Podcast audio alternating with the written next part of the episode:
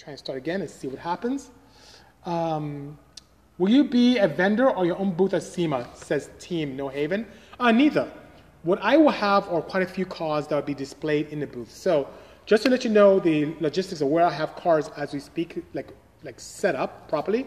SEMA Central, which is that wonderful place that exists between the North Hall and Central Hall.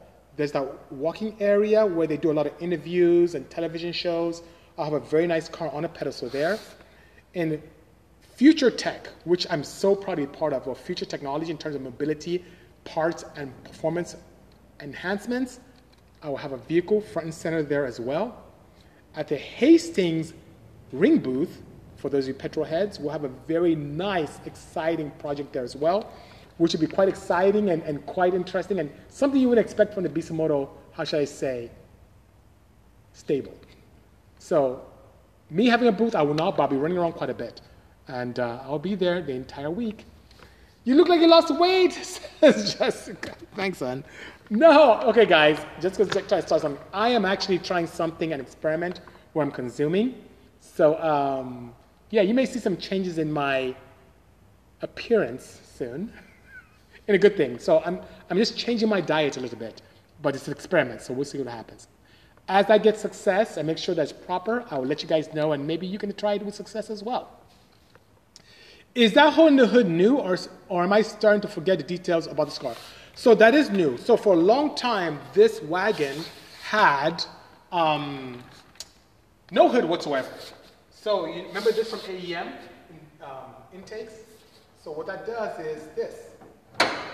So you see how it just closes and has an aperture where my turbocharger can get nice air? So that's what the hole in the hood is for. So I don't know if you can see that properly.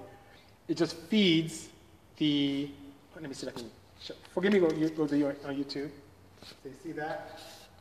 It's just a box that shows the, uh, the intake, gives the intake air, an aperture, an opportunity to breathe. So that's what it's about. Let me open it up because I think it looks much nicer sans hood. And there we go. So I hope that helps answer your question properly. How did you make your scale scale business? How did you make your scale scale business profitable? Um, by putting really together projects and business opportunities that solve problems. The only way to make something profitable is if you have a problem to solve, whether it's one that is inherently uh, obvious to the marketplace or one that the marketplace is not aware of. It needs, to, it needs to happen. So even four years back, I'm known for single cam opportunities, right? Because I was a student, couldn't afford to go twin cam, B series or H series. So there was this, I found out there was this opportunity where a lot of D series single cam guys wanted to have fun and go fast without breaking the bank.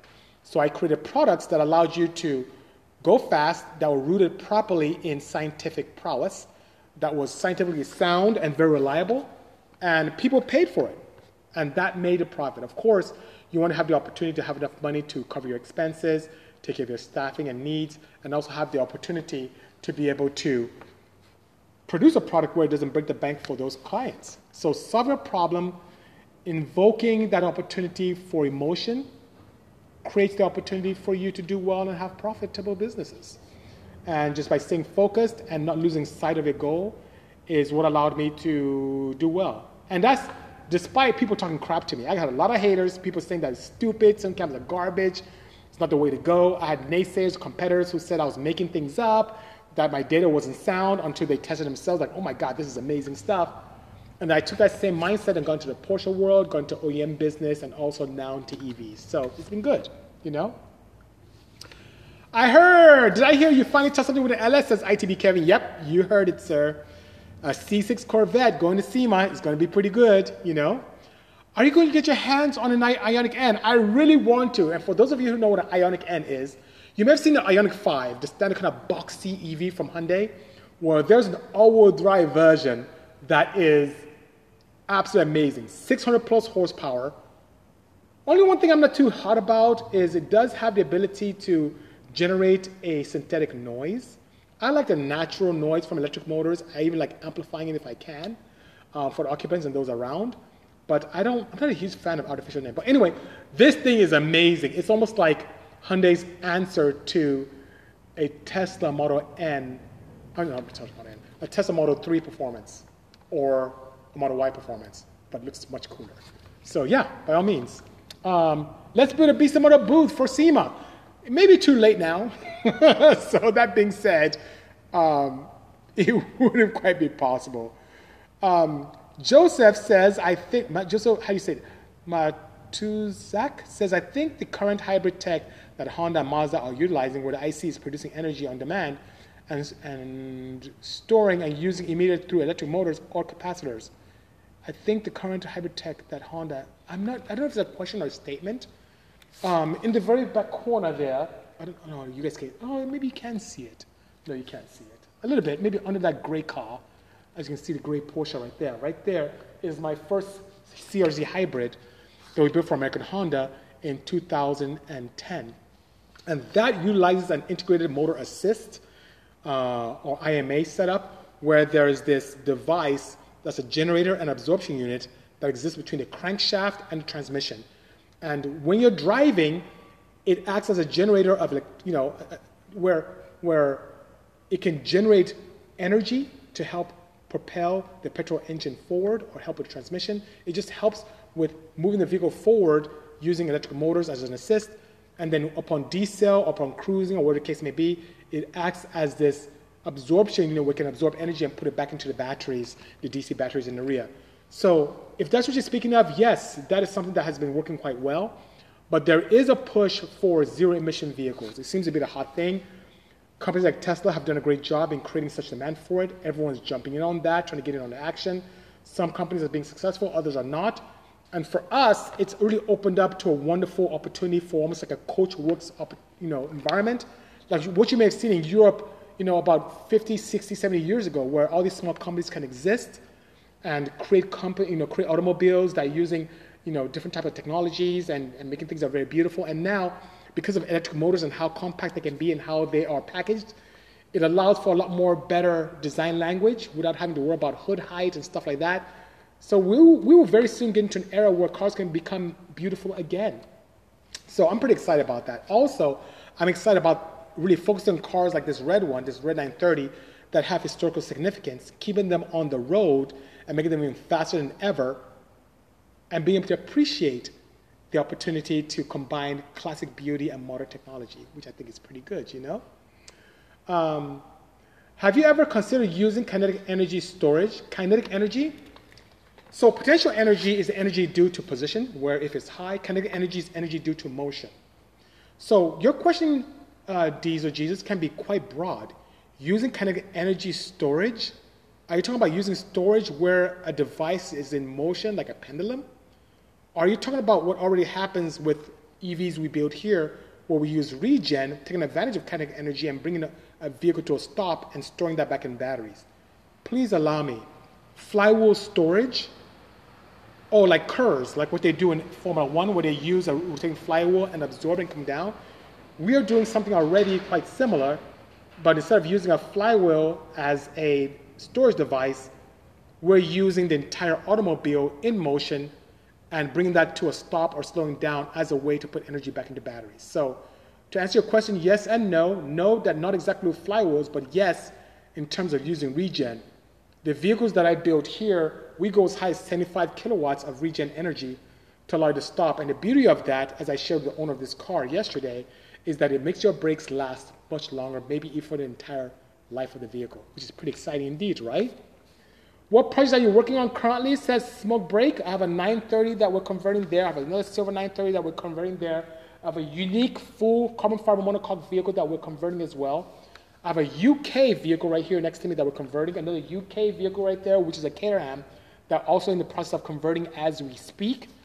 Above and beyond that, we have SEMA cars that are getting ready to be launched in the next three weeks.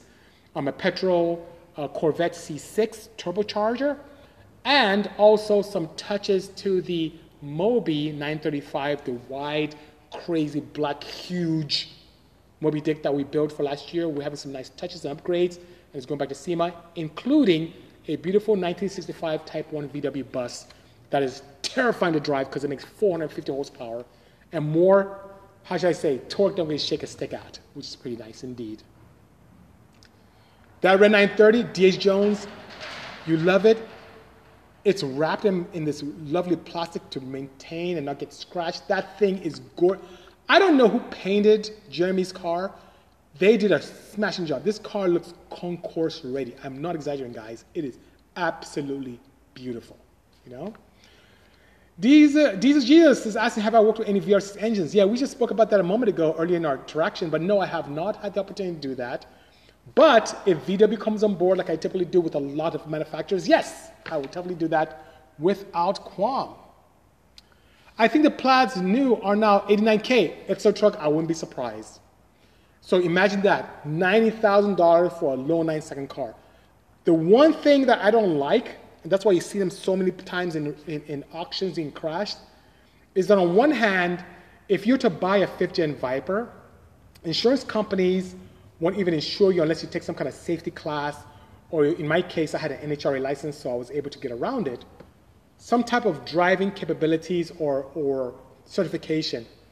But then you have a plaid, which is much faster and can be quite dangerous because that thing is freaking fast. And you can just buy it and insure it, no problem. I think that, that I think people should take classes to drive a plaid. It's just really that fast. It's really that terrifying. So it's, it's, it's, pretty, it's pretty cool. Can't compare the two. They're over 20 years apart. Well, it doesn't matter, um, Kevin. I appreciate that. But on the same token, there are new petrol cars that still don't do that to today. Even one of the cars that I raced at Irwindale last week was a demon, a modified demon. And I think that's the video I showed. You can see that I spanked it quite, quite well. It's quite nice. On street tires, and he was slick down. Um, Thank you so much, Awar Berigal. I appreciate your kind words and you being here. Twisted Images 909. Hello, Rico. For those of you know Rico, he's local in Highland area, does all my graphic work here. When you see any stickers on my car, he's the one who does it. He's just a great guy indeed, you know? That's the fun of things, says Dad Savagery. We all learn things, and he's correct. And with that, guys, I'm going to go ahead and conclude this. We've been here for like 44 minutes. And I appreciate all of you joining me on this Tech Tuesday. For those of you on YouTube, thank you so much for joining me on this YouTube opportunity as well. I'll be doing this. It looks like you guys liked it. I see some great questions coming from you guys, and I'll get to most of them next week as well. Um, I should be out of state next week, but I'll still make sure that we're here. Hello, Uncle Elmer. Good seeing you as I sign off. And this will be indefinitely here on Instagram and on YouTube. And if you don't follow me, please do so. NAB, Visual Design, Nicholas, I appreciate all your expertise and your creativity. He is my Bombay graphic artist. And so, Nicholas, what you create, my friend Rico brings to life with his stickers, which is pretty nice. So, thank you, Seabass510. Thank you so much for joining me, everyone. Thanks for the kind words, Joseph. Appreciate that. And Diesel Jesus, thank you so much. Or G- uh, Diesel Jesus, how do you say it? Take care, everyone. Stay safe and cheers. Bye bye.